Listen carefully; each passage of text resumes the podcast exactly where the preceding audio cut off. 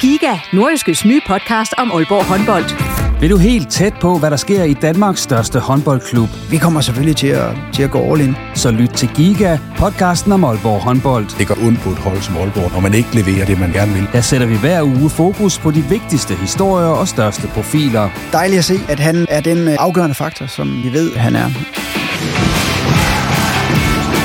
Lyt til Giga, der hvor du finder dine podcasts.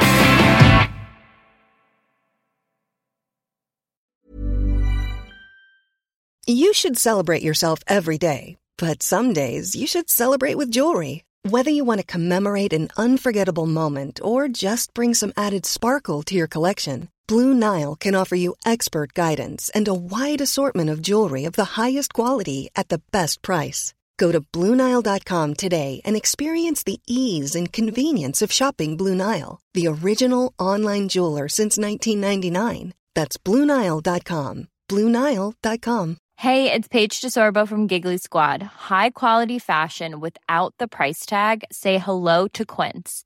I'm snagging high-end essentials like cozy cashmere sweaters, sleek leather jackets, fine jewelry, and so much more. With Quince being 50 to 80% less than similar brands.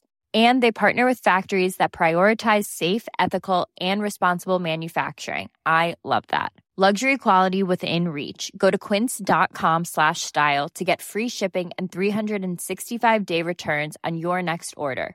Quince.com slash style.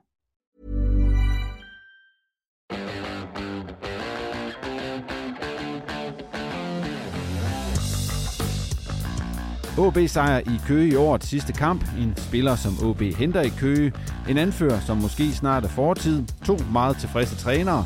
Og så en tur forbi Vejgaard. Det er noget af det, som det skal handle om denne gang i reposten. Mit navn det er Jens Otto Barsø. Velkommen.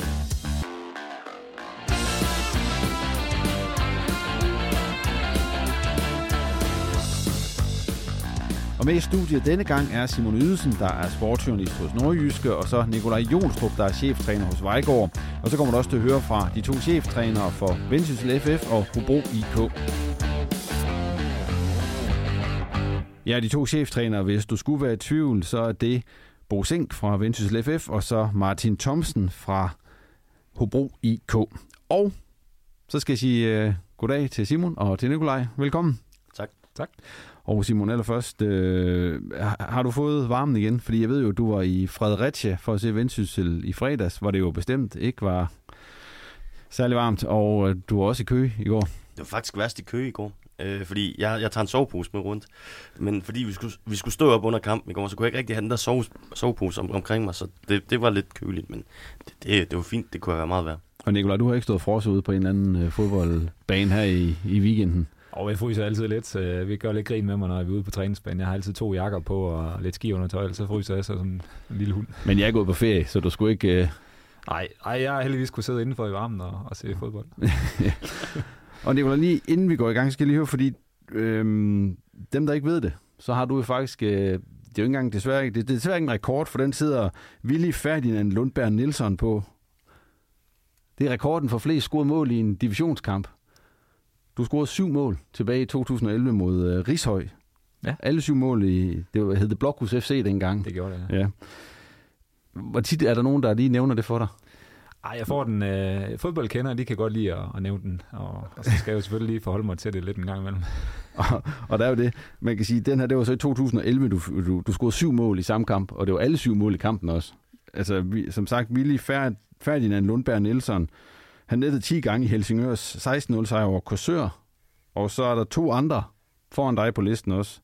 Det er Axel Hansen fra B1903, og så Svend Hansen fra Frem, ja. som vi jo er i række med nu ude i Vejgaard. Men det var så i 27 og 28, altså 1927 og 1928. Så, ja, det er på dag siden. Ja, det er på dag siden, så det er ikke noget, der sker hver dag. Der er nogen, der scorer syv mål i en divisionskamp. Vi sad faktisk og snakkede om det i går, mig og Kasper Ørkild, da vi, øh, da vi kørte ind i, i Køge. Øh, fordi der kører forbi øh, det, der nu hedder Køge Nord, men tidligere hedder Rishøj, deres øh, stadion. Og så, så kommer de her syv mål sådan automatisk op. Så det er i hvert fald noget, vi på nordisk engang mellem øh, venner, fordi det er jo en et bemærkelsesværdig øh, præstation. Ja, det er jo tab til alle sammen, ikke Nicolaj? Ja, jo, jo, det er rigtig andet at mål. Nej, men øh, det er spændende, hvor, altså nu, jeg vil nærmest sige, det, det er i hvert fald nordjysk rekord, så om ikke andet. Og det er nok en, den bliver nok ikke slået sådan lige forløbig. Jeg har svært ved at se den blive slået, sådan, med mindre der sker et eller andet fuldstændig åndssvagt jo. Men, men vi skal også lige huske på, den der, øh, hvis, hvis vi regner i nyere tid, det vil sige efter, at tilbagelægningen bliver afskaffet, altså til den form for fodbold, som vi kender i dag, så er det jo rekorden. Og det, det synes jeg lige, vi skal hæfte os med. Ja. Så Jamen, jeg er glad for det. Nu nævnte vi det igen, Nikolaj, så til, tillykke med det. Den, den skulle lige med, når vi nu havde altså, syv mål i samme kamp. Det skal lige nævnes. Ja, det er jeg glad for. Mine ja. piger de blev glade, når de hørte podcasten, og, og det er ikke bare på hylde. Nå, Nok om det. Vi skal selvfølgelig først snakke om AB, øh, som jo vandt 2-1 i Køge i øh, årets sidste første divisionskamp for dem. Og faktisk den sidste øh, kamp i, i første division i år. Simon, vi skal igennem vores sædvanlige bedste og værste og det hele, men allerførst, du var derovre. Hvad, hvad indtryk tog du med hjem fra, fra Køge? Jamen, meget blandet, men egentlig lidt klassisk OB øh, i den her sæson. Øh, noget godt, men øh, også noget, der er, er knap så godt. Men øh, det skal vi springe direkte ud i det der med... Med, med bedst og værst? Ja. Jamen, så kom med din bedste. Jamen, det er jo sådan lidt sort-hvidt, men også meget karikeret at sige, at, at det bedste, det var første halvleg. Fordi noget af det spil, som vi ser, altså der er en 4-5 angrebsopbygninger der, som er rigtig, rigtig gode, hvor man spiller med tempo, man spiller meget øh, altså i længderetning, og det er jo noget af det, som vi har, har stået anklaget OB for at være lidt for dårlige til. Øh, og, og blandt andet, altså specielt øh, 2-0-målet er jo et øh, skoleeksempel på, hvad OB egentlig burde kunne mod, mod mange af de her modstandere. Øh, altså jeg tænker på Otoa, der tager bolden frem, og, og finder Odata, som så hurtigt får afviklet videre til, til Pritja, der får, får scoret et rigtig flot mål. Øh, det, er jo, altså, det er jo høj klasse, og det er jo det, vi forventer af OB. Øhm, og det dårlige, jamen, det er jo så, at, at, at, øh, at man går helt øh, bagom dansen, efter at HB Køge får reduceret på et lidt tilfældigt mål i, i begyndelsen af anden halvleg. Og vi kommer sikkert ind på det, men at man afgiver så store chancer, øh, på dårlige clearinger i slutningen af kampen. Jeg tror, Nikolaj vil som træner kunne snakke med om, at, at øh, der, der står man og, og kommer helt op i det røde felt som træner ude på sidelinjen, fordi det, det var ikke godt nok. Ej, Nikolaj, nu kan du få lov til at komme med din bedste og værste. Er det det samme som Simon, eller hvad har du, hvad har du bidt mærke i? Altså, jeg synes, øh, jeg synes faktisk, vi skal rose dispositionen fra, fra, fra Hiljemark. Altså, jeg synes, han har fået meget øh, øh, ris for, for hans øh, opstillinger. Og jeg synes egentlig, han, han får øh, øh, lidt øh, oprejsning her ved at, at vælge at tage, tage Pritja ind i, i startopstillingen, og, og samtidig også lade Udata komme ind igen. Øh, det, det synes jeg, han får fuld valuta for, øh, og det synes jeg, han skal rose for. Og ture og, og holde fast i at lave om på det. Det har han jo øh, i hvert fald tidligere i sæsonen har fået lidt skæld ud for. Ja, for det oplagt ville vel have været at tage Helenius med, når han nu scorede sidste gang. Absolut. Ja, og det, det kan man jo godt sige inden kampen, at det ville jeg da også have valgt. Men øh, det er altid nemt at være mandags træner efter at sige, at det var faktisk, øh, det var faktisk godt set. Så det synes du var godt. Hvad, hvad tænker du sådan med hensyn til det, der var knap så godt? Jamen, jeg synes, øh, jeg synes også ligesom Simon, at man, man i perioder øh, blev lidt for passiv. Øh, jeg synes ikke, man, man, man er dygtig nok i, i, i store perioder af kampen og, og fastholde trykket på, på Køge og Øh, de, de par gange, man gør det, der synes jeg også, man, man får nogle farlige situationer ud af det. Blandt andet øh, 2-0-målet, som, øh, som man for, faktisk øh, får holdt et godt pres på, på, på HB Køge og forvente øh, spillet lidt, og så finder øh, Pritja i halvrummet. Ja, det synes jeg var rigtig, rigtig fint øh, spillerbygning. Øh, så så det, der, der, der har de fat i noget, der synes jeg også, man kan se nogle, nogle angrebsting, de har arbejdet med. Så. Og det er jo netop, de har fået meget kritik for OB, altså kritik, de har selvfølgelig ikke fået kritik for at score mål på dødbolde, men det, det mange har hæftet sig ved, at de har gjort. Altså de to mål, de scorer mod Køge, som I også siger, det er vel den, altså det er vel gode angreb velspillet, og med, med fart og tempo og alt det, der skal være, ja, som man håber på. Vi, vi kan jo hæfte os ved 1-0-målet, som også er udspringer en sekvens, hvor OB faktisk i en, en længere periode har, har, øh, har trykket HB Køge ned i eget felt. Øh, og jeg mener, at vi skal ikke mange sekunder tilbage, før der faktisk er to øh, relativt store chancer øh, til Vidal og, og Udata i, i samme sekvens. Så altså, der er jo der er nogle rigtig gode tegninger i det, og det er jo også, øh, det er også et spørgsmål om, nu er du inde på det med, med, med presset, Nikolaj, øh, og, og altså, vi ser det også i første halvleg, at OB tør, og øh, også er i stand til at gå op og trykke højt på et HB Køgehold, som spiller måske en, en kende naivt øh, til tider. Men det kapitaliserer OB pænt på, og det, øh, det er bestemt ikke noget, som vi har set i, i ret mange kampe her i efteråret. Det skal så siges, at HB Køge jo, jo ikke var i stærkst opstilling på nogen måde. Øh, Mike Jensen var blandt andet ude, og også ham her, vi kommer til at snakke om senere. Det er Bril er det Deji, eller hvad, hvad, ja, hvad udtaler man det? Ja. ja. Øh, og jeg lå mig fortælle inden kampen, at de ville nærmest stille med den laveste gennemsnitsalder på et øh, øh Nordic Bet Liga hold nogensinde. Det var 20,4 eller sådan noget. Altså, og OB vinder 2-1. og kommer lidt skidt ud af det i anden halvleg. Øh, øh, det jeg vil frem til, det er, at det, kan man være sådan lidt, ah, kunne godt håbe på, at OB ligesom fik sluttet lidt mere af med maner, end de rent faktisk gjorde. Eller er det for negativt, hvad?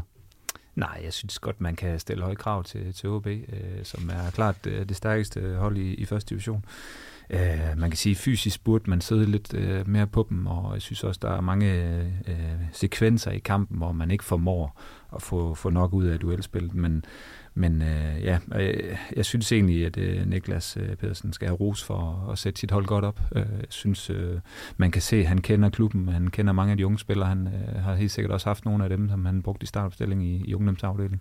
Så, så han kender øh, de spillere, han har indgående. Så jeg synes, øh, jeg synes øh, HB Køge og Niklas Pedersen skal have en kæmpe ros for, for præstationen.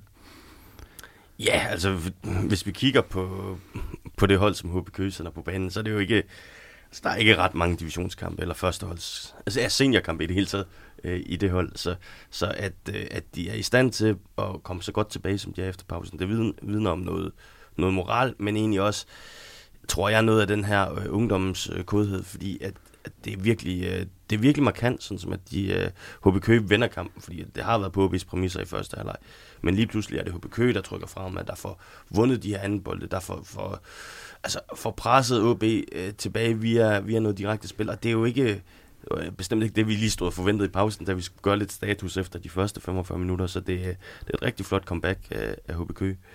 Øhm, jeg vil så lige øh, også tilføje, at OB har jo to store chancer inden for de tre første minutter af anden halvleg, og scorer de på en af dem, jamen så, så tror jeg faktisk også på, at det kan blive rigtig grimt for HB Køge. Synes øh, I OB virker som et hold, der, der er sådan lidt mentalt slidt i øjeblikket? Efter ja, det her altså, efterår?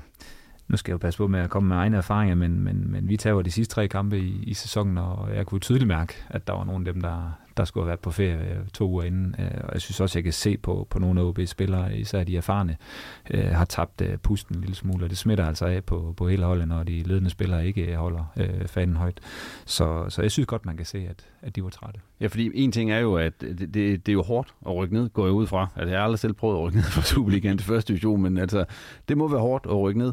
Og de vir, altså, for, for spillere som Talander og, og Kramer og, og de der, som du nævnte, de rutinerede spillere, der, er jo, der har været kæmpe ansvar på dem for at få det her igennem.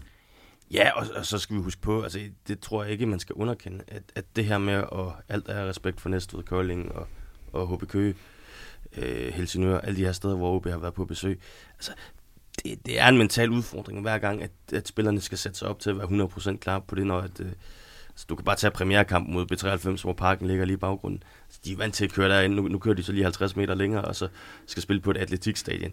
Altså, det, er, øh, det har været en mental prøvelse for dem, så jeg kan godt forstå, hvis der er nogen af dem, der vil være lidt øh, slidt i kanten. Ja, inden vi lige tager, øh, hvem vi synes, der har været de bedste og de værste spillere i HB kampen i hvert fald, så kan vi lige se på OB efter de her 18 kampe, hvor man jo kunne se mod Horsens for eksempel, og se, hvor, hvor galt det kan gå, når man rykker ned, eller man kan også kigge til udlandet og se på nogle klubber, der er rykket ned, der har i hvert fald haft det svært. Så OB efter 18 kampe, 41 point, 12 sejre, 5 uger gjort, 1 nederlag og en målscore på, på 37-14.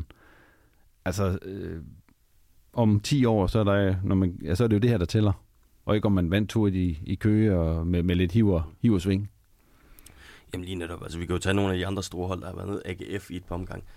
Øh, det er ikke hver gang, at de har spillet god fodbold, når de har været nede, men det er der altså ikke nogen, der husker i dag.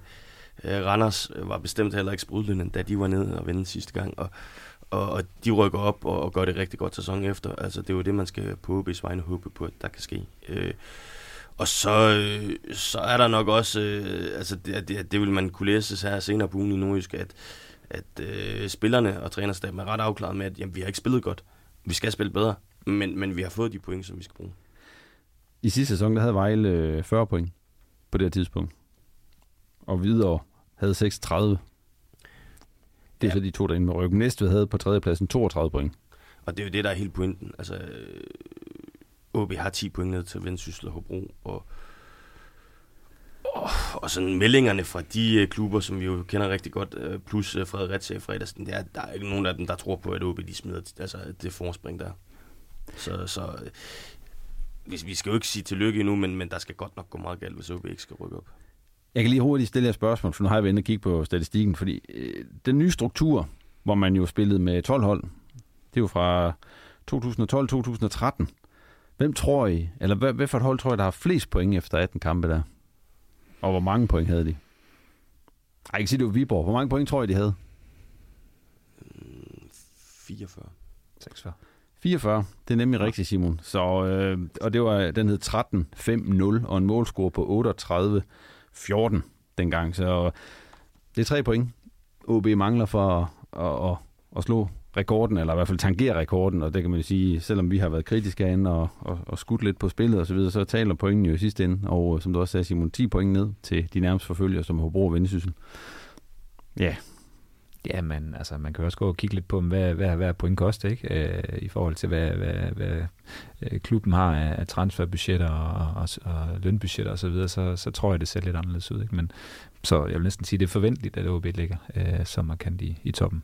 Men, øh, men ja, en god statistik. Hvis vi lige ser på øh, køgekampen igen, og så på hvem I synes var de bedste OB'er i den kamp. Hvem, var, hvem er, er du kommet frem til, Nicolai? Nu kan du starte den her gang.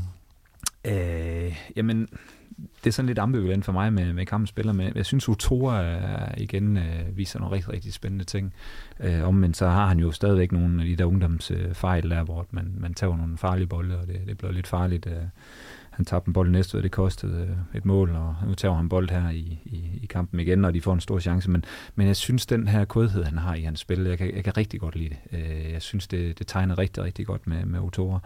Og jeg synes også, den, øh, den bold, han, han, han sender op til Udata der til, til 2-0-målet, det, det er noget af det, vi skal bruge øh, her i, i klubben i OB for, for, for ligesom at, at tegne et hold fremadrettet. Så jeg håber, jeg håber, man giver ham så meget spilletid, som man kan. Så det er din kampspiller. Hvem ja. har du ellers på listen over gode præstationer? Jamen, jeg synes, Udata skal, skal nævnes. Jeg synes, det er ham, øh, det kommer fra af mange af de offensive auktioner. Øh, jeg synes også, det, det mål, han scorer, det viser også, at han har, han har en målnæse. Øh, og, og dem har man jo ikke så mange af øh, lige i øjeblikket, så, så jeg synes, Udata er, er også øh, i hvert fald offensivt en af de, de, de profiler, man, øh, man kan frem, fremhæve. Simon, ham har I også med ved, at nordiske kode ham til kampen spiller, men han var jo lige, lige pludselig blevet hævet frem igen efter, efter kampe på bænken. Ja, og det, det, det pyntede der gevaldigt ja. spil. For han, han kommer med noget dynamik, og jamen, fylder bare i det hele taget. Altså, han kommer, han kommer godt rundt på banen, ikke også? Øh, det vil jo sige, at, at øh, i, i de fasen, øh, der vinder han en masse dueller, og det, det, det synes jeg bestemt er vigtigt. Også at tage med i betragtning, at OB kommer til at stå lavt i anden halvleg.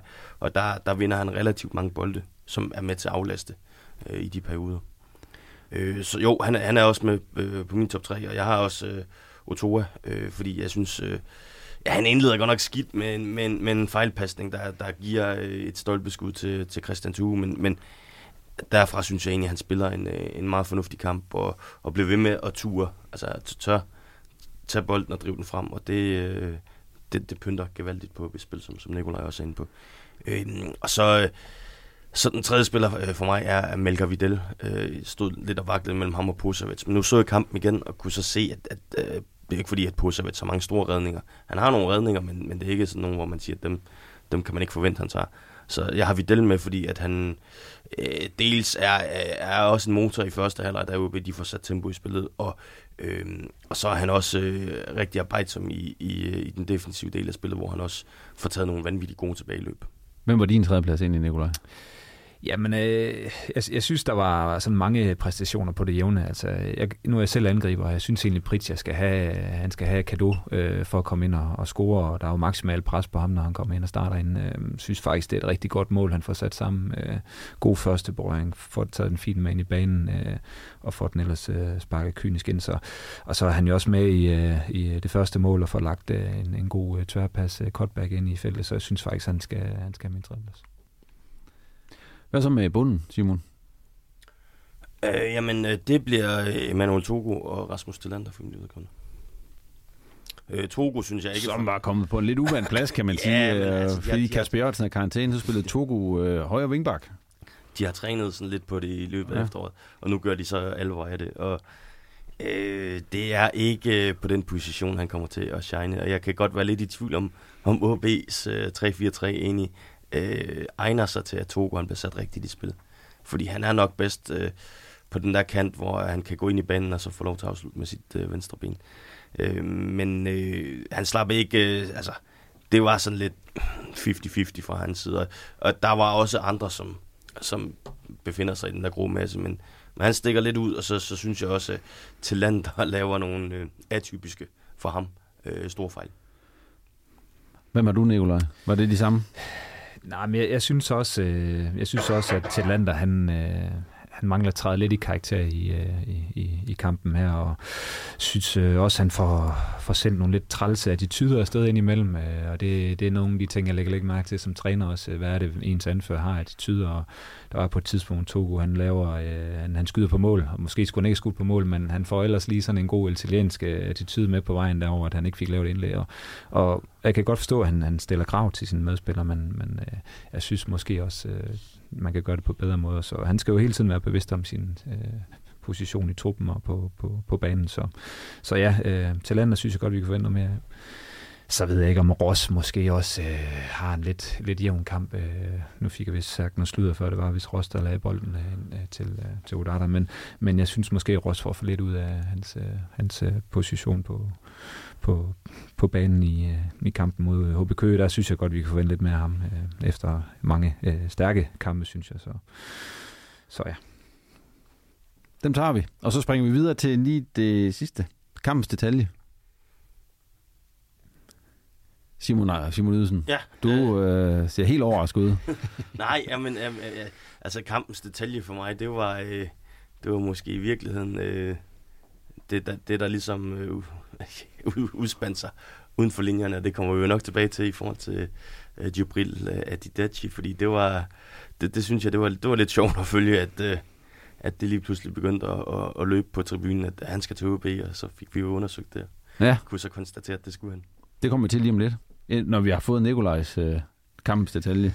Det var ikke den der i hvert fald. Nej, altså jo, den kunne man godt have taget. Jeg synes, det, jeg synes, det er lidt... Øh komisk, øh, når, når sportschefer begynder at, at, at klage sig sådan der, fordi det er jo, det er jo spillet. Øh, sådan er øh, sådan er reglerne inden for, for fodboldgamer. Ikke? Men, Vi kommer til den lige om lidt. Ja, men øh, nej, jeg synes, uh, HB Køges uh, dødbold, øh, når man ser på, hvor ungt et hold de har, øh, det har du lige nævnt, øh, så synes jeg, det var imponerende, og hvor, hvor farligt de blev hver gang på, på dødbold, og når man tager HB's øh, forsvar en mente, så burde de jo kunne afværge øh, samtlige dødbolde, men øh, en eller anden årsag, så synes jeg, at Niklas Petersen fik sat det der rigtig godt sammen, og de scorede sådan set også umiddelbart øh, ud fra, fra en dødboldsituation, så det synes jeg var kampsdetalje. Tak for de detaljer, og øh, så som lovet, Simon, øh, du er allerede i gang med det. Jubril Adedeji. Før kampen kom det frem, at øh, på takket være Simon Ydelsen. nej, nej, jeg, jeg havde nogle gode kilder, der kunne hjælpe mig. Ja, ja, men det var dig, der havde, havde historien, kan man sige. Jo, jo, jo. Jo, jo at øh, 23-årig kantspiller, som øh, har spillet en del år i HB Køge, han øh, skifter allerede nu her til, øh, til OB.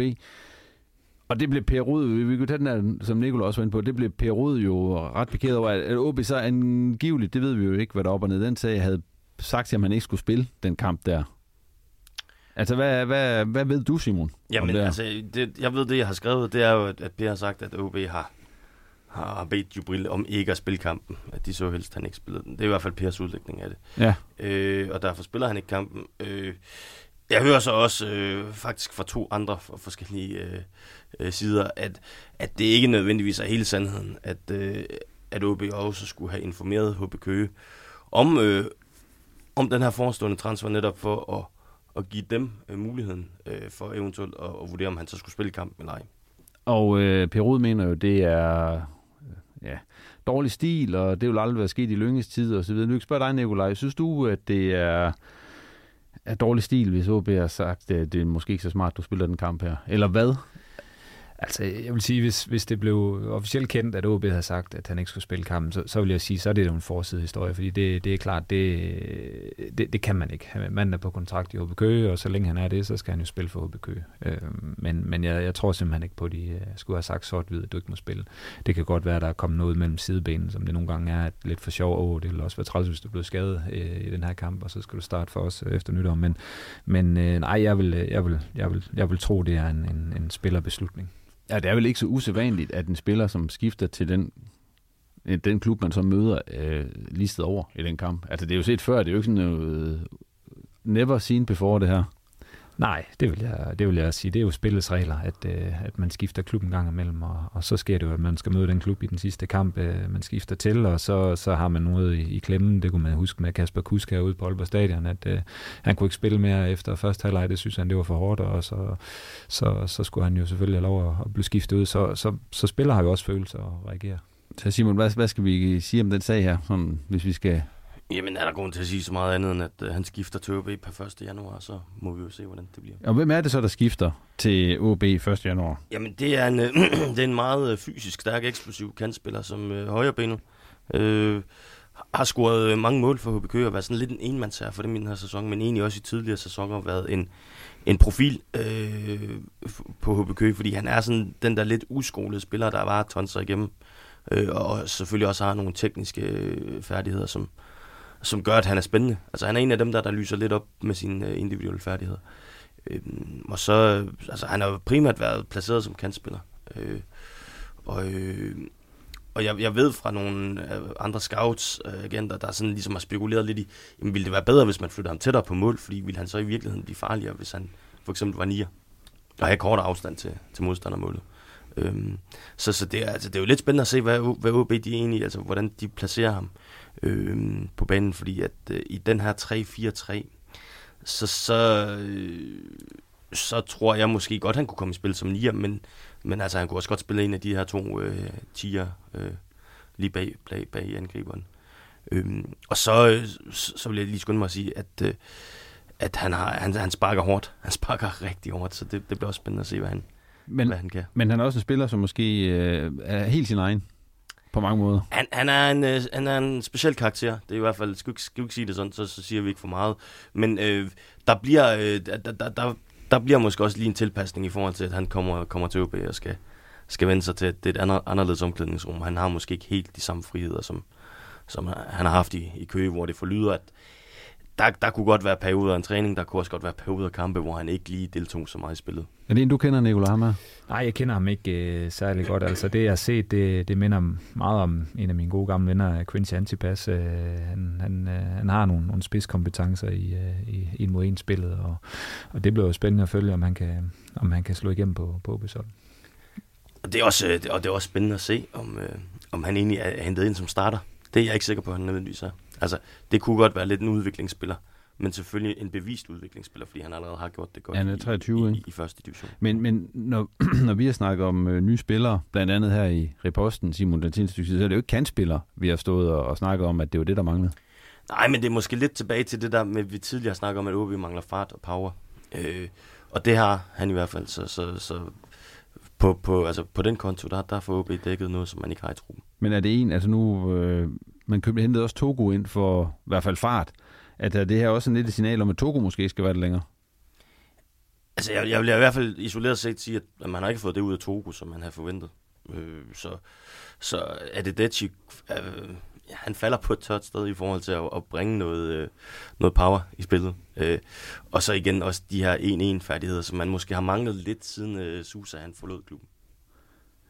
Fordi vi kan lige gå, for nu, nu snakker vi allerede om, hvem der måske skal væk og så videre. Jeg kunne se Kasper, vores gode kollega Ørkel, i hans øh, kommentar havde skrevet, at det øh, Hillemark sådan mest manglede, om man mest skulle forsøge at, at få fat i her i januarens transfervindue. Det var en offensiv leder til midtbanen, en forsvarsspiller, og så en løsning til toppen. Ja. Altså i bedste fald, så er det her vel en løsning til toppen. Ja, det, det kunne det godt være. Ja. Men, men øh, jeg hører stadigvæk, at OB er i markedet efter en, en nier. Øh, og det kan både være køb og leje. Så, øh, så det bliver spændende at se, hvad man, øh, hvad man eventuelt øh, kan finde der. Øh. Nikolaj, nu har du også set OB spille mange gange. Er du enig i, at det er det, OB de mangler for ligesom at kunne øh, tage skridtet op og være bedre rustet til øh, den Superliga, der formentlig venter til sommer?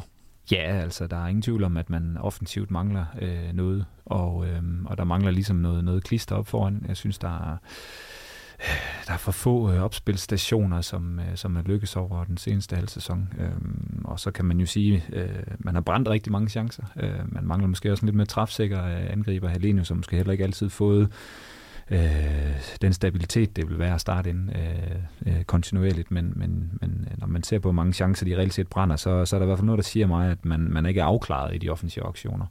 Om det så er noget, der er ude på træningsbanen, eller om det er mangel på kvalitet på de spillere, der er offensivt, det, det, det skal jeg være usagt. Men så synes jeg, at man mangler noget forsvarsmæssigt. Jeg synes, det, det bliver meget lidt øh, fleksibelt øh, med, med, med den position, de har lige i øjeblikket i, øh, i, i forsvaret, der er for få dygtige forsvarsspillere i mine øjne, øh, spillende forsvarsspillere. Jeg synes, når talenter er skadet, så, så jeg kan ikke rigtig se, hvad, hvem der skal løfte øh, forsvaret.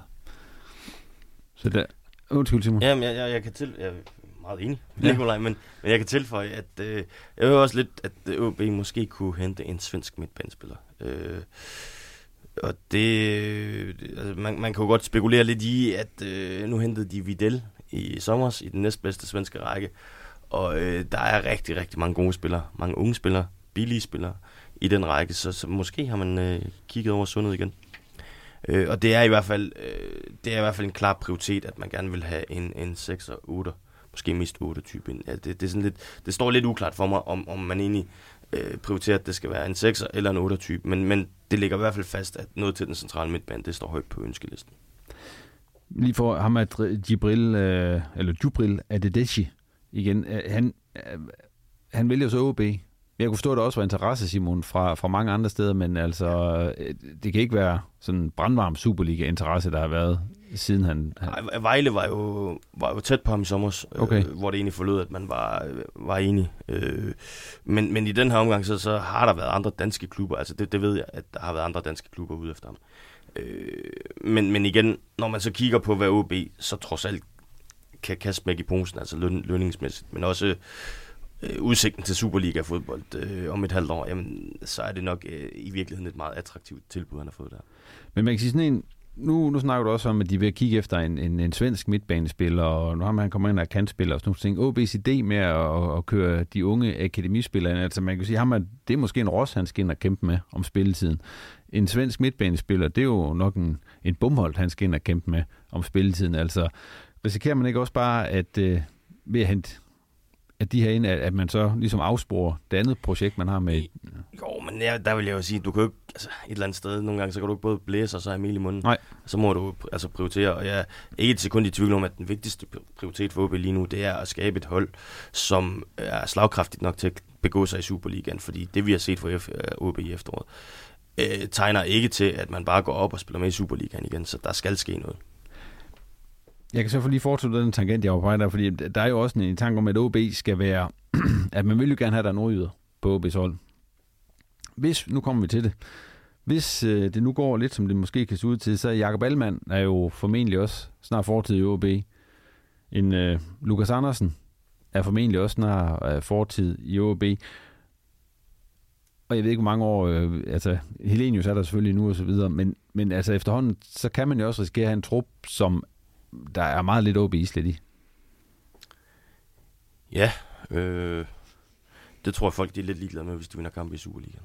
Er du, er du også det, Nicolaj, egentlig? Nej, det er jeg ikke. Jeg, jeg synes, OB de, øh, de har haft deres øh, bedste sæsoner med rigtig mange OB-spillere på holdet. Øh, krydder med nogle, nogle, nogle typisk skandinaviske spillere. Øh, lige nu synes jeg, de ændrer lidt karakter og har spillere lidt øh, fra nær og fjern. Øh, og øh, man kan sige, når vinden den blæser imod en, og man har rigtig mange spiller udefra, så har det jo med at, at, at, at hvad kan man sige, at slå sig selv i, i, bagdelen, fordi så er der rigtig mange utilfredse tilskuere og sponsorer og alt muligt andet. Det er lidt nemmere at slippe afsted med, hvis man har nogle, nogle øh, OB-drenge Og nu snakker vi om Lukas, som jo, hvis vi lige vender tilbage til kampen mod Køge også, jo, jo ikke kom ind i den heller ikke. Han heller ikke, kom heller ikke ind mod Bro, og han kom ind mod Helsingør, men det var så, som du sagde, Simon, han vi startede med op til, det var fordi, at Bakis, han, han, han øh, fik krampe eller et eller andet. Ja. Så altså, det ser ikke ud til, at Lukas han overhovedet indgår i nogen form for planer ude på i øjeblikket. Nej, det, det, det gør det ikke. Altså også, og det er ikke noget ondt om, om Mads Bumholdt, øh, men, men jeg må også bare sige, at, at det aftryk, som Bumholdt øh, ganske fint har sat i de seneste tre kampe, der er ikke noget, der øh, tyder på, at Lukas ikke som minimum vil kunne det samme, og nok også øh, mere end det. Fordi øh, altså, ja, det er ikke Lukas Andersen af, af noget 2018, vi ser på her, men, men det er trods alt stadigvæk en spiller, der har nogle kvaliteter, som, som vil kunne hjælpe OB i første division. Det er der øh, slet ingen tvivl om. Men tror du, altså hvad, hvad er udsigten, tror du, for ham, lige pt? Jamen, det er jo svært, fordi man kan sige, jamen, hvis, hvis han er så langt tilbage i køen, som det et eller andet sted ser ud til, at han kun er med, fordi man lige skal fylde holdkortet ud, så vil der jo være god ræson i for, for begge parter, at man så fandt ud af, at der var en anden løsning for Lukas her i løbet af januar. Hvordan, hvad hører du omkring det? Jamen, altså lige nu hører jeg ikke særlig meget. Det er noget af det, jeg skal til at prøve at, at grave lidt ned i. Øhm, men jeg kunne godt, jeg kunne godt se, altså med, med, med den kurve, der ligesom har været i, at der er mindre og mindre spilletid, og der er flere og flere foran øh, Lukas i køen til spilletid, så kunne man jo godt spekulere lidt i, at OB, øh, jeg vil ikke sige, at de vil presse ham ud, men i hvert fald sender et klart signal om, at, øh, at du kommer ikke til spil. Nikolaj, hvad siger du til den udvikling, der har været med hensyn til det der? Fordi når du ser en kamp som i går, og Lukas Andersen ikke skal ind der, altså så, så, så er man godt nok langt væk fra spilletid. Ja, og som træner, så kan man jo sige, at udefra, så, så ser man lidt et, øh, et uroligt omklædningsrum. Øh, man ser et omklædningsrum, hvor man, man ser, at anførerne er virkelig langt væk fra spilletid. Helenius, øh, der er hentet tilbage, som øh, skulle være topscorer og første mand, starter ud og starter ud mange kampe. Øh, der er mange ledende spillere lige pludselig, som, øh, som ikke får den spilletid, som, øh, som de selv har regnet med, og som, som alle andre havde regnet med øh, så kan man jo godt øh, klø sig lidt i øh, hårbunden og tænke, hvad, hvad sker der ude øh, på Hornevej? Øh, om, øh, om Hiljemark har tabt øh, de ledende spillere en lille smule, øh, og så bare kører sin egen retning. Og det går jo godt, når man vinder. Men den dag, hvor man ikke vinder, så, øh, så er et omklædningsrum med de ledende spillere på, på bænken, det er ikke øh, særlig ret sted at være.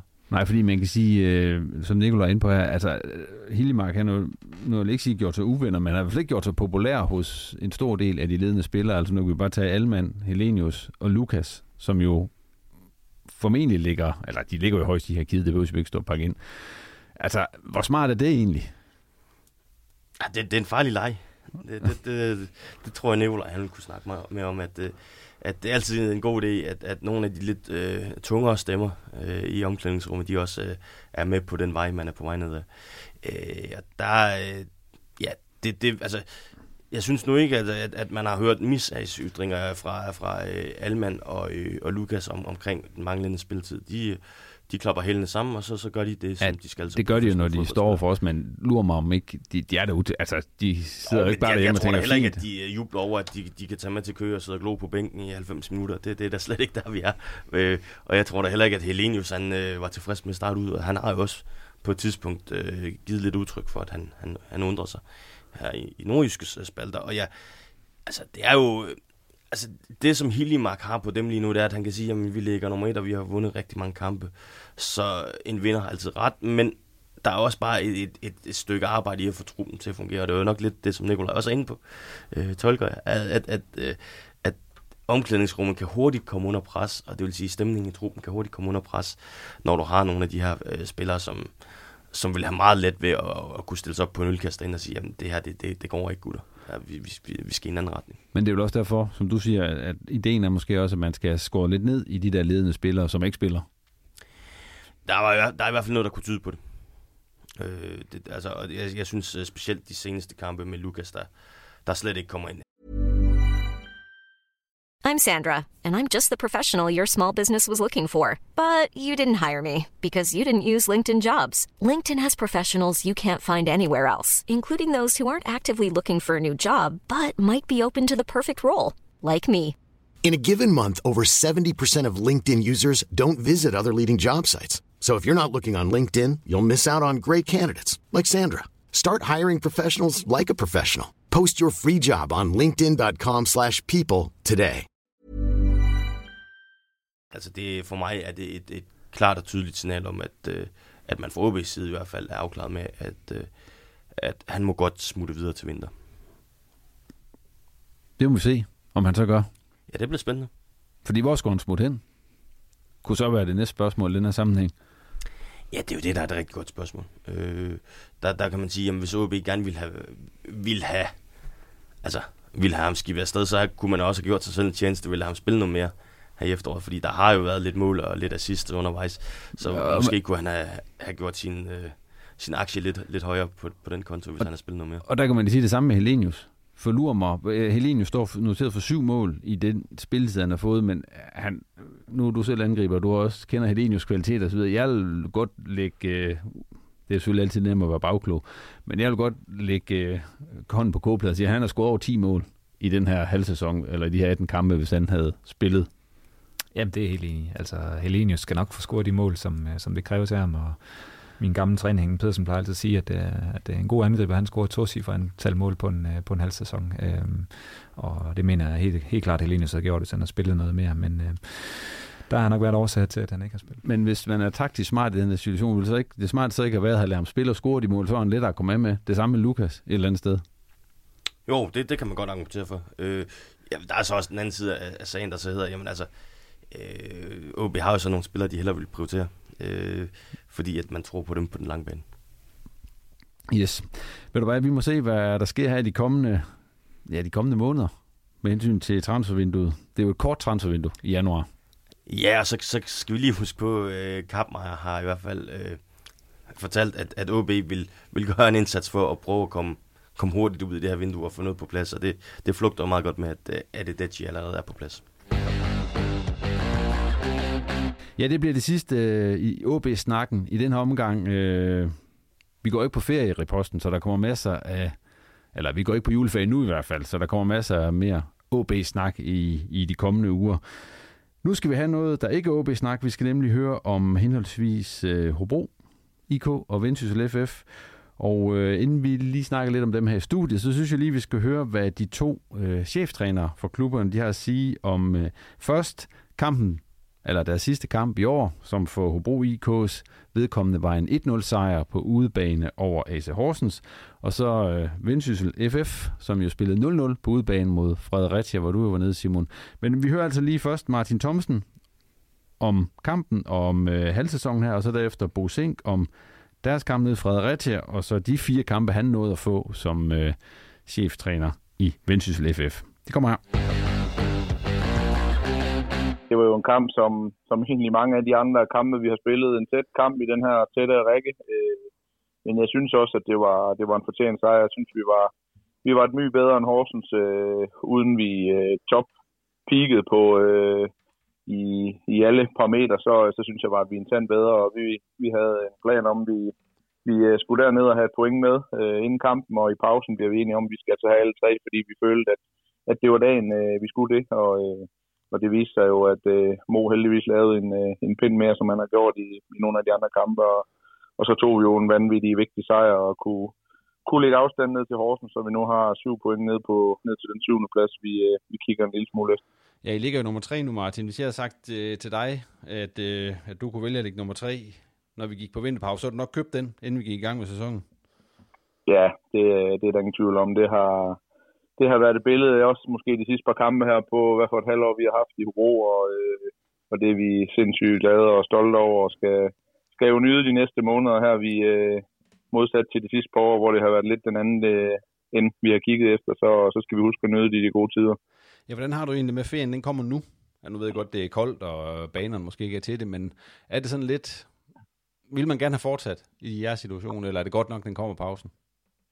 Jeg tænker, det, man er jo indrettet på ligegyldigt, hvordan det går, at, øh, at pausen kommer nu her, så jeg synes egentlig, det er, det er fint. Vi, øh, vi har spillet et, som sagt, rigtig, rigtig flot halvår, og nogle gange så er det også fint lige at trække sig lidt på afstand og, og, øh, og nyde det. Øh, det.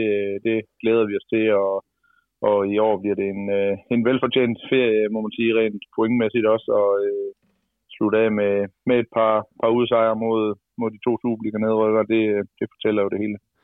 Martin, vi har snakket om, at vi skal have din, øh, ligesom vi plejer at gøre, når vi analyserer kampen her i reposten, vi skal have din bedste og din værste, sådan i løbet ja. af det her halvår for, for Hobro IK. Øh, hvad, har været, hvad har været det bedste, hvis du sådan skal prøve at isolere det til et eller andet?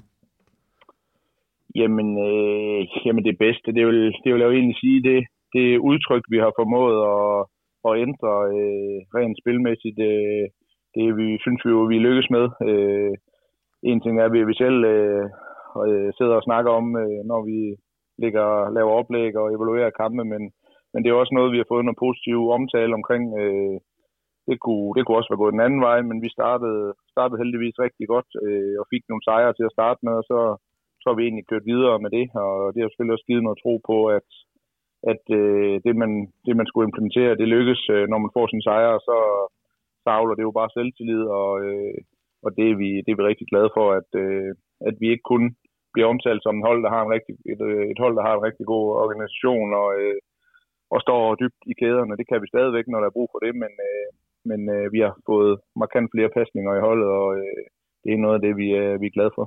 Hvad, hvad har været værst så? Jamen, hvad har været værst, øh, hvis man kigger sådan overordnet set på, på alle kampene, så, jamen, øh, så kan man måske nævne de tre smalle nederlag, vi har haft. Vi jo, de kampe, vi har tabt, har vi jo øh, kun tabt med en enkelt, så vi har jo været inde på point i alle kampe, men, men de nederlag mod, øh, ja, specielt Vendsyssel, øh, Horsens og egentlig også OB, tre, øh, tre hold på hjemmebane, hvor vi, hvor vi taber sent i, øh, i alle tre kampe, det, øh, det, øh, det, jeg må betegne det som det værste, fordi øh, havde, havde, vi, øh, havde vi ikke tabt dem, så, øh, så kunne det jo se endnu bedre ud i når man har sådan en afslutning øh, på en sæson, Martin, så uddeler man tit, øh, jeg ved ikke, om vi gør det nede i Hobro, men øh, Fidus-pokal og så videre. Gør I ja. det? Gør I det? Nej, det, det gør vi ikke. Der, der er årets spiller, der bliver kåret en, øh, en gang om året, og det var for et halvårs tid siden, så øh, det, det har vi ikke indført som i, øh, som i seriebold. Det kan være, vi skal gøre det her ja. i, på afslutningen på fredag her. Der, der er flere ombud. Ja, men ved du hvad, du kan få lov til at uddele en fidusbamse nu så, eller en fidus-pokal. Hvem, hvem skal have den for, for jer, hvis du kunne vælge en?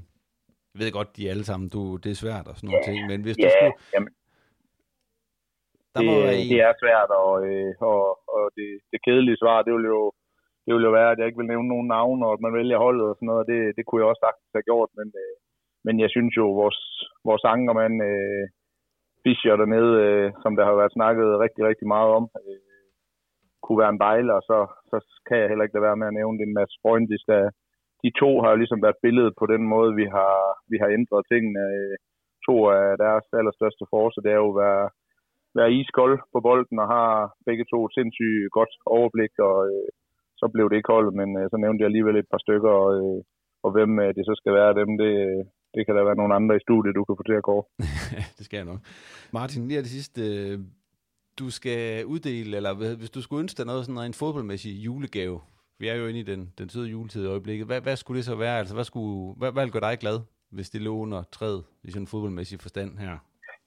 Jamen, jamen det vil det være. Der har jo været snakket rigtig meget om, at, at vi øh, måske ikke kan holde på alle vores spillere, så det ville være den allerstørste julegave, at, øh, at vi kunne holde sammen på truppen, fordi det er en sindssygt spændende trup, men, øh, men nu når jeg ikke kan det, så, øh, så lad mig bare øh, sige, at vi kun mister, mister en enkelt spiller, øh, så, øh, så kan Lars få, få øh, set, hvem, øh, hvem han skal, skal sende afsted. Men øh, når det så er sagt, så er vi også klar over, at det er et vilkår. Der hvor vi er nu, har vi gjort det godt, og, og nu er der noget ekstra interesse omkring vores spillere. Og heldigvis så har vi rigtig mange dygtige spillere, også øh, nogle af dem, der ikke har spillet så meget. Så, så skulle der ryge en enkelt eller to, så, så er der andre, der er klar til at tage over.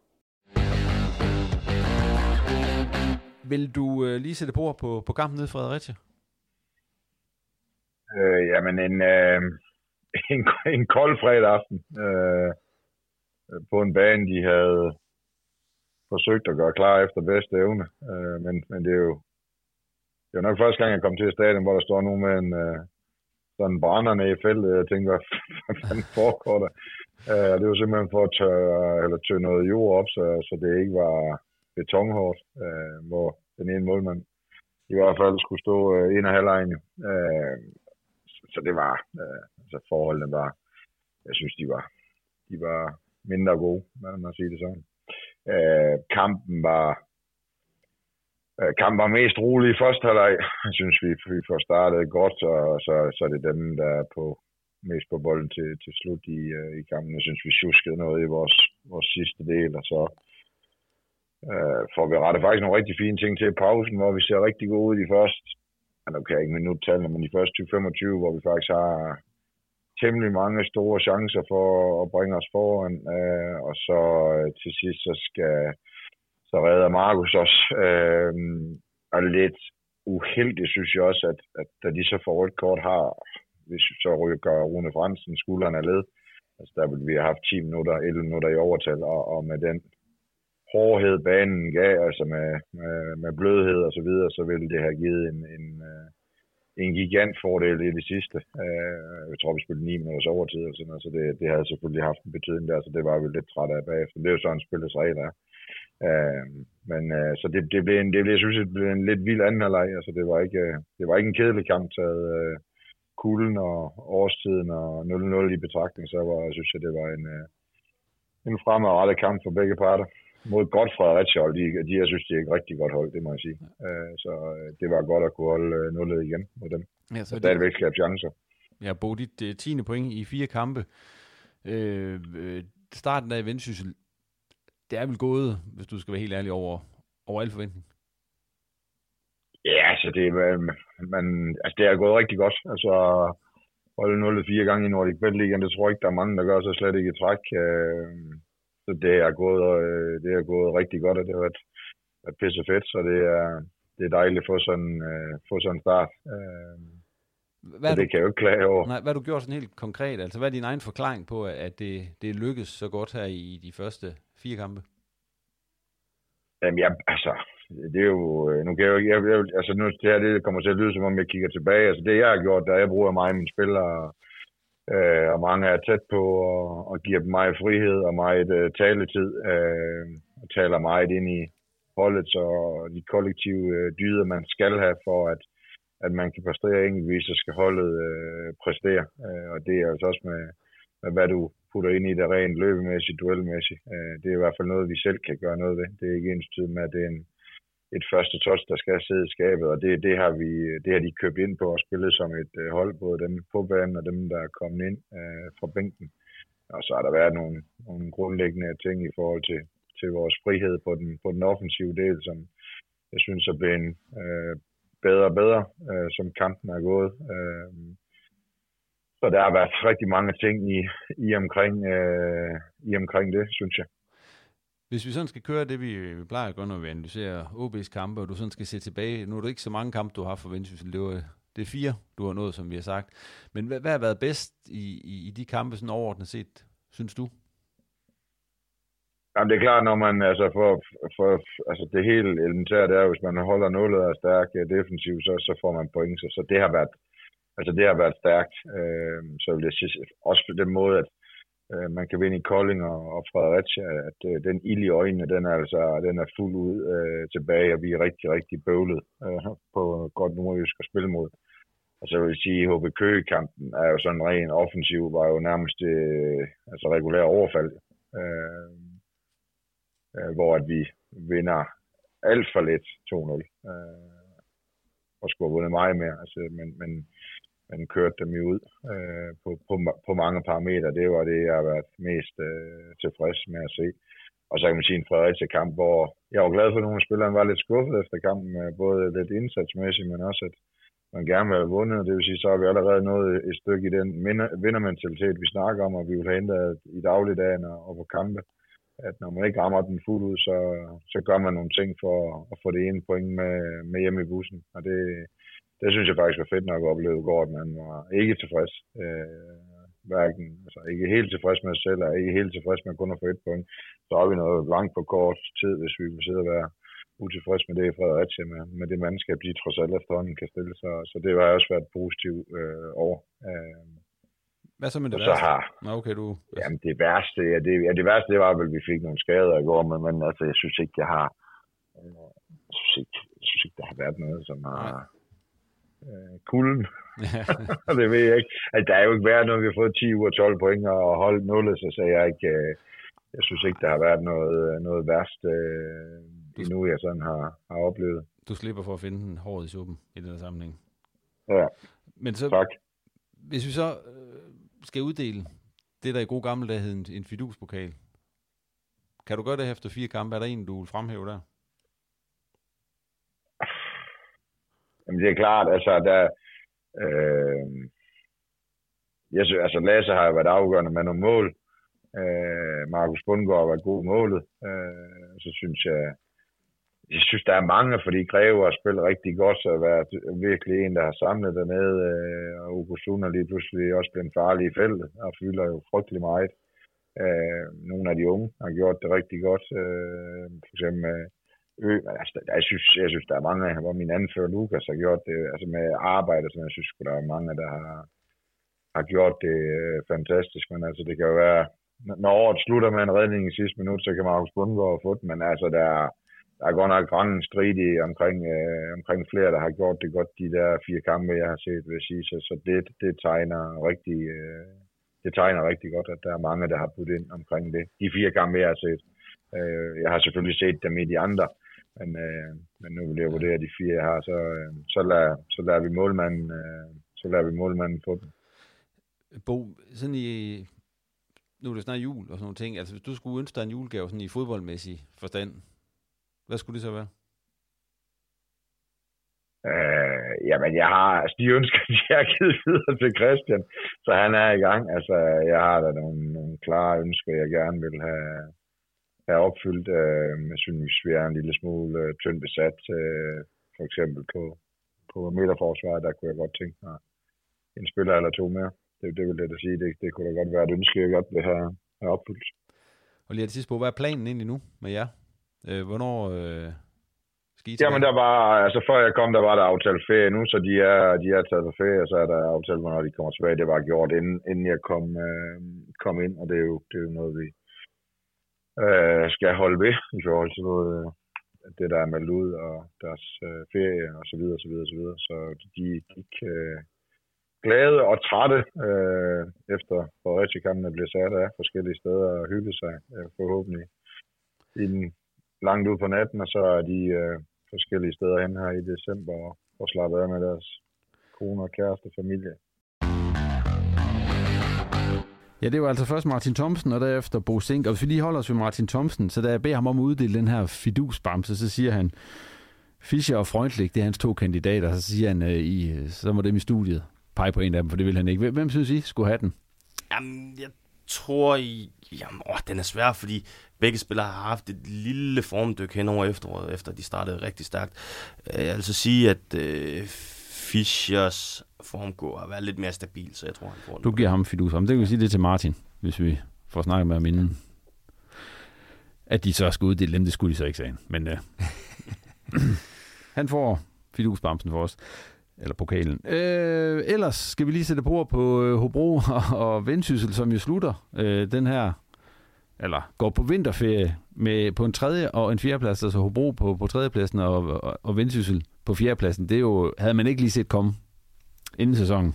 Nej, altså jeg er positivt overrasket over Hobro især. Jeg synes, øh, jeg synes de indledte, øh, havde en, en svær indledning på, på sæsonen, og, og, og at, at slås lidt med spillet, synes jeg, men, men øh, men, men altså, jeg, jeg synes virkelig, at Hobro har fået sat noget sammen, der ser slagkraftigt ud. Øh, jeg synes, Martin har sat et, øh, et virkelig godt øh, aftryk på, på spillet. Øhm, jeg synes, det, det ser godt ud med den trebakkæde der.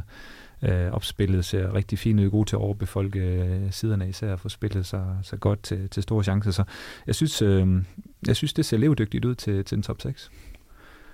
Jeg siger, vi har snakket en del om Hobro, og vi har været imponeret af dem, men at de skulle slutte på en tredjeplads, det, altså, det havde vi trods alt ikke set komme. Nej, det, det er vildt. Og så med 31 point. Det, ja. det, det skal vi jo lige huske på at hylde dem for. Øh, altså, det er jo, hvis, vi, hvis vi sådan hiver det op i helikopterperspektiv, så kan vi sige, at det er selvfølgelig ikke så, så imponerende, at OB spiller første division, men at vi har tre nordjyske hold i det, vi kan kalde top 16 i dansk fodbold, det er, det, det er flot. Det er meget flot. Hvis vi lige springer videre til, til Bosink og Vendsyssel FF, han fik jo øh, de her fire kampe, som jo så endte med, med 10 point og en målscore på 4-0. Altså, det er jo, det er jo rent bo et eller andet sted. Du kender ham jo også godt, Nicolaj. Ja, det må man sige. Det må man sige. Jamen, det kommer ikke som overraskelse for mig. Øh, Nej. På ingen måde. Altså, Bo, han kan gå ind i omklædningsrum og, og så pille tingene fra hinanden og få bygget op på, på rekordtid.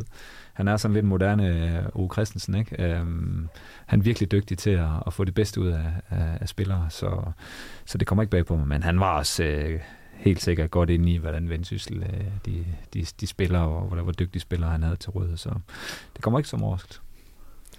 Nej, jamen det, det må man bare sige. Men altså, hvis, hvis vi lige skal, skal knytte en kommentar til de fire kampe, fordi de tre første vinder de, og det vinder de på, på det, som vi kan kalde bonsinkdyder. Virkelig, øh, øh, som du også er inde på, Nikolaj. Øh, men, men den sidste kamp nede i Fredericia viser så måske også, hvor luftet alligevel er for det her vendsysselhold, fordi Fredericia er et bedre fodboldhold lige nu øh, og vil også være min klare øh, favorit til, en, til et hold, der kan udfordre, øh, ikke, ikke på point, men, men på spil, kan udfordre øh, OB og, øh, og Sønderjyske. Men Vendsyssel øh, har nogle spillere, som... Altså, der er, der, er, der er et par positioner på holdet, som, som nok gerne må blive øh, forstærket lidt, hvis de skal øh, sådan, på den, både på den korte, men også på den lange bane, øh, gøre sig forhåbning om, om at kunne indfri ambitionen om at skulle være et øh, top 2-hold i, i, i første division. Hvad tror I egentlig, vi, altså, hvad, hvad venter i foråret for de her to hold? Altså Martin er inde på, han vil gerne holde på nogle af, af profilerne. Han er bange for, at der godt kan ryge lidt for mange af dem. Ja, men, altså det er, jo, det er jo spændende at se, om de kan holde på, på Freundlich, øh, Fischer, Ditz, og så skal vi huske på, at Brian han har udløb til sommer. Uh, han har scoret ni mål og har set rigtig god ud. Så, øh, og det er også der med scoret ned i Horsens. Ja, og jeg, jeg vil faktisk gå så langt som at sige, at han kunne også godt være med i kamp om fidusbamsen. Men, men øh, hvis man kan holde på ham, så har man i hvert fald sikret et, et fundament øh, til forårskampe, som, som nok skal altså, sørge for, at de kommer med i top 6 og kan være konkurrencedygtige der. Øh, I forhold til vendsyssel, så er det godt nok, altså det, det bliver spændende at se, hvor meget man kan, er det 28 spillere eller sådan noget, de er på kontrakt lige nu. Det, det er alt, alt for mange. Altså når du så kigger på, at du kan i hvert fald tage de første 10 af de spillere og sige, at de skal ikke være der, fordi de er ikke dygtige nok jamen så, øh, så venter der jo helt sikkert øh, Bo Sink og den nye sportschef Christian Larsen et, et stort øh, stykke arbejde med at prøve at tynde ud i det der. Og jeg tror, de skal, de skal tynde ud, før de kan hente noget ind, fordi altså, jeg øh, tror ikke, der er penge til bare at gå ud og, og hente, før man får, får reduceret i lønomkostningerne. Nikolaj, jeg kan lige spille over til dig, så de kommer, de kommer begge to i top 6. Eller hvad? Hvad er din vurdering? Ja, altså det, det tror jeg, de gør. Øh, det er selvfølgelig klart, hvis man kommer skidt ud af starthullerne i, øh, i, øh, i foråret der, så, så kan det selvfølgelig blive lidt svært øh, for, for Hobro især, vil jeg sige. Men, øh, men jeg er ikke i tvivl om, at Vendsyssel lige kommer i top 6. Hvad med, kommer de til at lægge pres på OB og Sønderjyske, eller er det løb kørt? Jeg tror, det løb det er kørt. Der er simpelthen for stor afstand. Altså 10 point, det er jo, øh, det er jo en voldsom marken og, og skinne. Det vil jo svare til, at OB de skulle, skulle tabe anden kamp, og, og Vendsyssel skulle vinde næsten alle sammen. Så det, det tror jeg ikke kommer til at ske. Så lukker vi snakken om øh, Hobro og Vendsyssel her, og så skal vi snakke lidt om Vejgaard. For vi er jo cheftræneren på besøg, 3. division. Og øh, Nikolaj, hvis vi lige skal gøre en status på, på jeres efterår, så det gik jo rigtig godt på et tidspunkt, og så sluttede det lidt skidt af. Det er sådan en kort version af det. Hvad, hvad, hvad, hvad vil du vurdere det? Ja, det er jo kort og godt, som du siger. Ja. Så, så det, det var, en, var en fornuftig start og, og en god øh, periode i midten også, øh, og så slutter vi skidt af. Nej, jeg tror, vi, vi mødte også en, øh, et max på, hvad vi kan præstere over en halv sæson øh, i, i 3. division. Øh, vi, vi har en, en rigtig, rigtig fin... Øh, øh, et, et fint topniveau, vil jeg sige, hvor vi kan matche alle hold. Øh, men vi må så også erkende, at når vi, vi mangler øh, kvalitetsspillere indimellem, så, så får vi det også svært.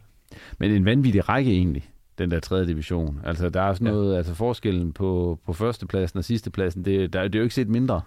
Nej. Altså, kan du huske, hvad, du kan ikke lige huske, hvad helt nøjagtigt, hvad pointtallet er, men det, er der 10 point mellem først, nummer 1 og nummer, nummer chok? Ja, der, der, der blev vist lige lidt flere efter frem og VSK, de fik ja. sat noget sammen, men, men, øh, men fra top 3 og ned, ja, så, så er vi nede på, jeg mener det er 8 point, eller 9 point, eller noget den stil der. Det, det, det er et uh, historisk uh, lille, uh, hvad kan man sige, uh, point øh, margin, der er fra, fra top til bund. Men, men, øh, men det er jo det, der gør det spændende. Jeg synes, det er en tradition, der viser sig fra sin bedste side. Hvad, hvad var egentlig dit højdepunkt i den sæson, der, den her halvsæson, der har været?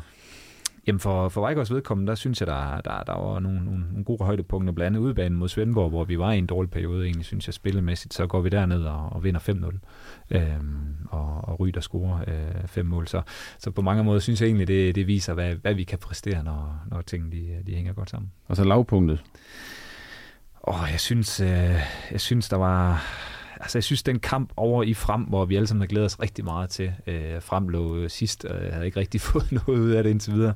Og vi tænkte, vi skulle derover og spille Fandango, og så, så faldt det sådan lidt, øh, lidt til jorden derovre. Det synes jeg var lidt en mavepuster, fordi det lugtede lidt af fodbold, og man kom sådan et øh, ikonisk sted, og der var mange tilskuere, og der, der, det lugtede af fodbold, og så, så, så tager vi øh, den kamp 3 nu nævner du selv både øh, Svendborg og Frem i den her sammenhæng, og det er vel også et billede på de udfordringer, der er for en klub som Vejgaard ved at spille i, i 3. division. Altså, det er jo nogle voldsomme ture, I skal på i forhold til, til gode gamle dage, da du også spillede 2. division, hvor det var 2. division Vest, hvor man jo, øh, altså, hvordan er det for Vejgaard? Altså, hvordan får de til at hænge sammen og, og, og være en del af den her 3. division? For det er jo ingen hemmelighed, jeg er jo glad amatør. Det må man sige. Øh, jamen, der er der mange, der, der synes, det er hårdt øh, og skal til at, at køre på tværs af landet og, og spille udbanekampe på Sjælland øh, hver tredje weekend. Og det gør jo også, at nogle af øh, de spillere, vi har, der er blevet øh, fædre og, og har det krævende arbejde, jo begynder at, og kan mærke, at hjemmefronten er ikke altid ligeglad, øh, når øh, faren han skal på, på tværs af landet. Så, og, så møde, det, og møde Varta. Og møde Varta, ja, det er jo heller ikke ligefrem, fordi øh, det... Ej, det lyder, altså det er en gammel traditionsklub, ja, det er rigtigt.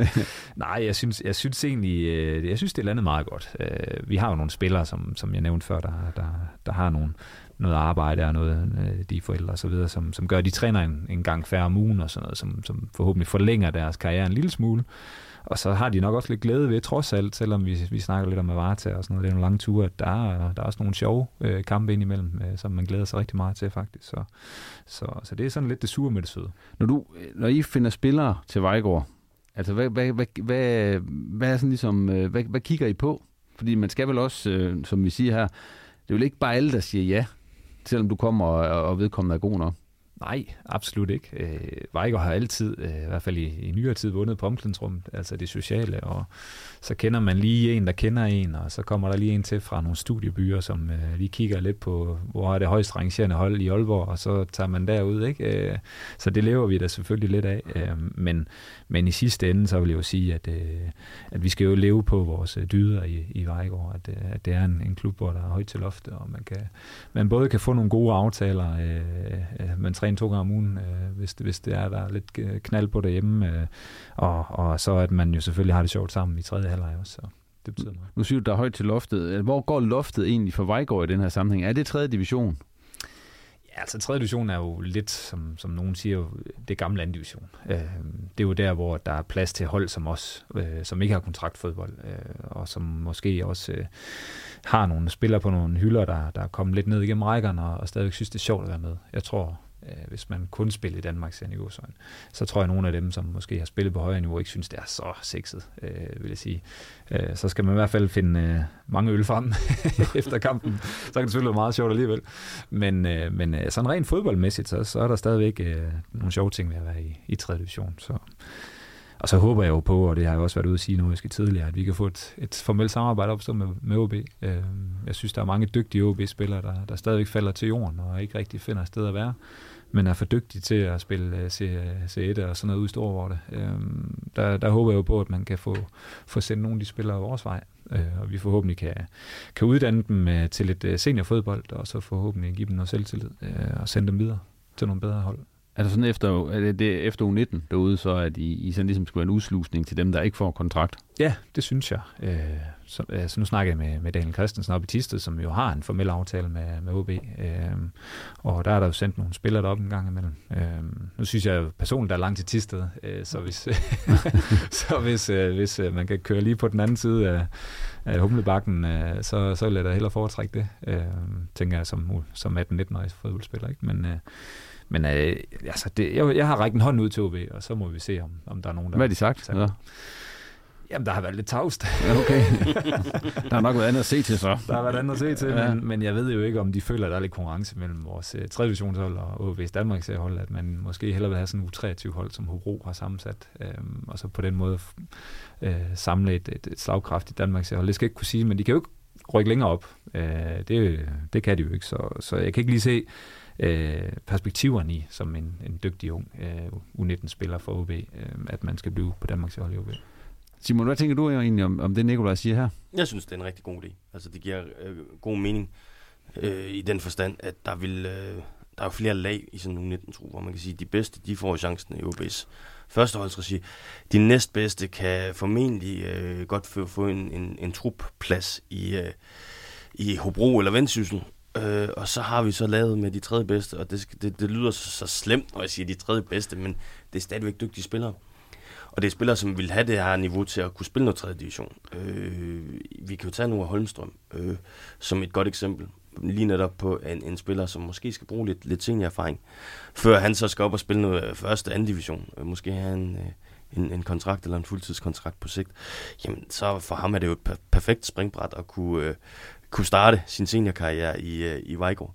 Så, så altså, og jeg, jeg tror så jo, øh, formelt samarbejde eller ej, så, så i og med, at I ligger i 3. division, så vil der være nogle af de spillere, der automatisk kigger jeres vej frem for at skal spille noget Danmarks serie i OB. Ja. Men så får I lige pludselig, Nicolai, kan man sige, der kan måske komme en, en balance der mellem at få nogle unge ambitiøse ind, som så skal kombineres måske med, med dem, der også gerne vil spille lidt for hyggens skyld.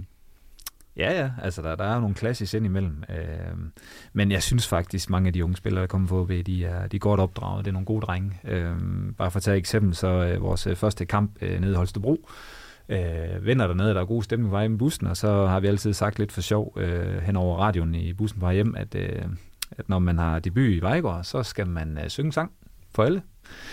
Og det var ment lidt sjovt, det siger vi altid. Der er aldrig nogen, der går op og synger en sang. Men Nora, han, øh, han greb altså mikrofonen, og så blev det ellers... Øh, kan du, hvad sang han? Jamen, han øh, sang Backstreet Boys, øh, så det var faktisk... så det var faktisk øh, noget, vi alle sammen kunne synge med på. Øh, så han var jo, øh, han var jo knus elske øh, af hele truppen efter, efter den præstation. Så, ja, så, det er fedt. Ja. Nu skal I gøre til en tradition. Nu, nu, nu, nu ja, nu bliver vi nødt til. Ja, nu bliver vi nødt til. Ja, nu, Ja. nu holder vi fast i det. Ja. Alt efter, hvad der kommer til at ske med OB, om de kommer til at, at sende flere ud til jer, eller hvad. Hvad skal så egentlig ske i, i de kommende måneder for Vejgaard? For nu venter der jo et, øh, hvis det var spændende efterår, så venter der vel mindst et lige så spændende forår, kan man sige. Ja, absolut. Uh, alle, alle point, de bliver, bliver afgørende. Altså, vores sportschef, Søren Andersen, han er jo notorisk ambitiøs, uh, og han prikker til os uh, konstant, at nu skal vi huske, at vi skal uh, i top 6, vi skal også rykke op i anden division snart, og alle de her ting, ikke? Uh, men, hvad siger cheftræner så? Ja, jeg siger, ah, så jeg tror lige, vi starter med at prøve at se, om ikke vi kan vinde næste fodboldkamp. det er et godt sted at starte som regel. men men øh, der er der ingen tvivl om, at vi får, vi får fem af, af seks finaler er det vist øh, her i, øh, i opstarten, og, og det er jo svært mod nogle rigtig dygtige øh, fodboldhold. Uh, lidt ligesom OB jo faktisk også har en, en, en masse dygtige hold, de skal møde på den anden side af nytåret her, så, så jeg, jeg bliver nok nødt til at finde, finde den her, vi tager en kamp ad gangen frem. Skal du ud og hente nye spillere? Eller, eller sidder du bare og venter, og så tænker, nu håber jeg på, at der er nogen fra Aarhus, der flytter op og skal læse, og, som har spillet nede i Aarhus Fremad eller et eller andet? Ja, altså jeg tror, vi bliver nødt til at håbe lidt. Vi har ja. ikke så meget luk med andet end øh, et godt omklædningsrum og, og en øl, hvis man har, har lyst til det. Øh, men, men jeg håber da selvfølgelig, at der, der falder nogle, nogle dygtige spillere ned i, i vores øh, turban. Men, øh, men det er jo ikke noget, vi ved. Det er jo lidt på, Nej, på du, møllen. Og du er også i en situation, du vil risikere, at der er nogen, der, der siger, at uha, der skal ja, ja. laves indkørsel derhjemme. Nu bliver jeg nødt til at, at, at, at tage, tage en pause. Eller, eller, altså, ja, skal jeg bare nogle Jeg ved godt, det her skal ja, det lidt tyk ud, men altså, sådan, det er jo... Det er altså, vilkårene er. Ja. Det må vi sige. Vi kan ikke, vi kan ikke binde folk, når vi ikke har nogle kontrakter, så, så de skal jo være der, fordi de har lyst til at være der. Og det, det lyder nu heldigvis til, at truppen er sådan rimelig intakt hen over nytår. Okay, ja. så... Og så håber vi, der kommer et par stykker tilbage fra, fra lidt skader og så videre. Så, så det, det starter vi med. I skal og lykke. Jo, tak. Vi er nået frem til sidste punkt på programmet, og det er jo øh, vores øh, tårhylere. Og øh, Simon, skal du have lov til at affyre den første? Jamen, det, det, det kan jeg godt. Så går jeg, så går jeg uden for, for landets grænser øh, og, og kigger lidt på EM øh, slutrunden, der venter. Ja, ja, altså... Ja, jeg, har, jeg har det lidt stramt med, at der er så mange hold med i den der slutrunde, for jeg synes, det udvander lidt øh, charme ved en EM-slutrunde, fordi den har altid, jeg synes, den tidligere var den kendt ved, at der var ikke nogen nemme kampe til en EM-slutrunde, for det var udelukkende gode hold, øh, du mødte. Altså, jeg synes godt nok, der er nogle af, af puljerne, hvor, hvor man kan se, at der er lidt for stor niveauforskel efter min smag. Så, så jeg, jeg er lidt ked af, at man, man nu prioriterer, at der skal være flere kampe og flere tv-indtægter over, at, øh, at den sportslige værdi måske er faldet lidt.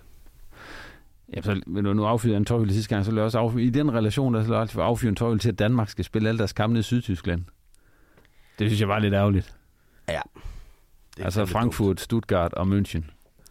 Altså, man kan få mange øl ned igennem Tyskland, vil jeg sige. Ja, det, kan, det, kan, det kan man. Så. Ja. Men øh, det havde været fedt med Hamburg, ikke? Et jo, eller andet jo, sted. Men, øh, men øh, må ikke, øh, må de ikke, til Tyskland. Ja, må ikke, de skal, øh, danske, de danske fodboldfans finder dernede alligevel. Nikolaj, din tårhylder. Jamen, øh, jeg, jeg vil lade måske lige vende mit fokus til, til OB igen. Ja. Øhm, og, og sige, at, øh, at jeg synes egentlig, øh, set hen over et, øh, et efterår, så har der været mange øh, dårlige præstationer, måske i hvert fald på, på bolden, men, men jeg synes, man skal tage med, øh, at, øh, at man har lykkes med at, at, at, at havne rigtig højt i, i tabellen. Hvis jeg skal give en øh, lille, øh, lille tårhylder, så synes jeg, at man skal kigge lidt på, transferhistorikken ud i OB, og, og der synes jeg godt, man kan have lidt mere is i maven, og ikke bare skyde alt øh, guldet af. Så jeg håber, de har is i maven her hen over vinteren, og ikke bare sælger autorer, fordi der kommer en eller anden øh, rig klub og, og smider nogle penge i nakken af øh, OB. Så, så det er min tårhylder til, øh, til programmet. Og dermed ikke mere reposten. Denne gang tak til Simon og Nikolaj, fordi de kiggede forbi studiet, og selvfølgelig også til dig for at lytte med. Husk, at hvis du vil øh, give os en slags julegave her på reposten, så tag lige og abonner på os i din foretrukne podcast-app. Og du må også meget gerne følge os på X og på Facebook. Og så selvom øh, første division er gået på spillemæssig juleferie, så holder vi altså ikke juleferie hos Reposten endnu. Vi er tilbage igen om en uges tid. På genhør.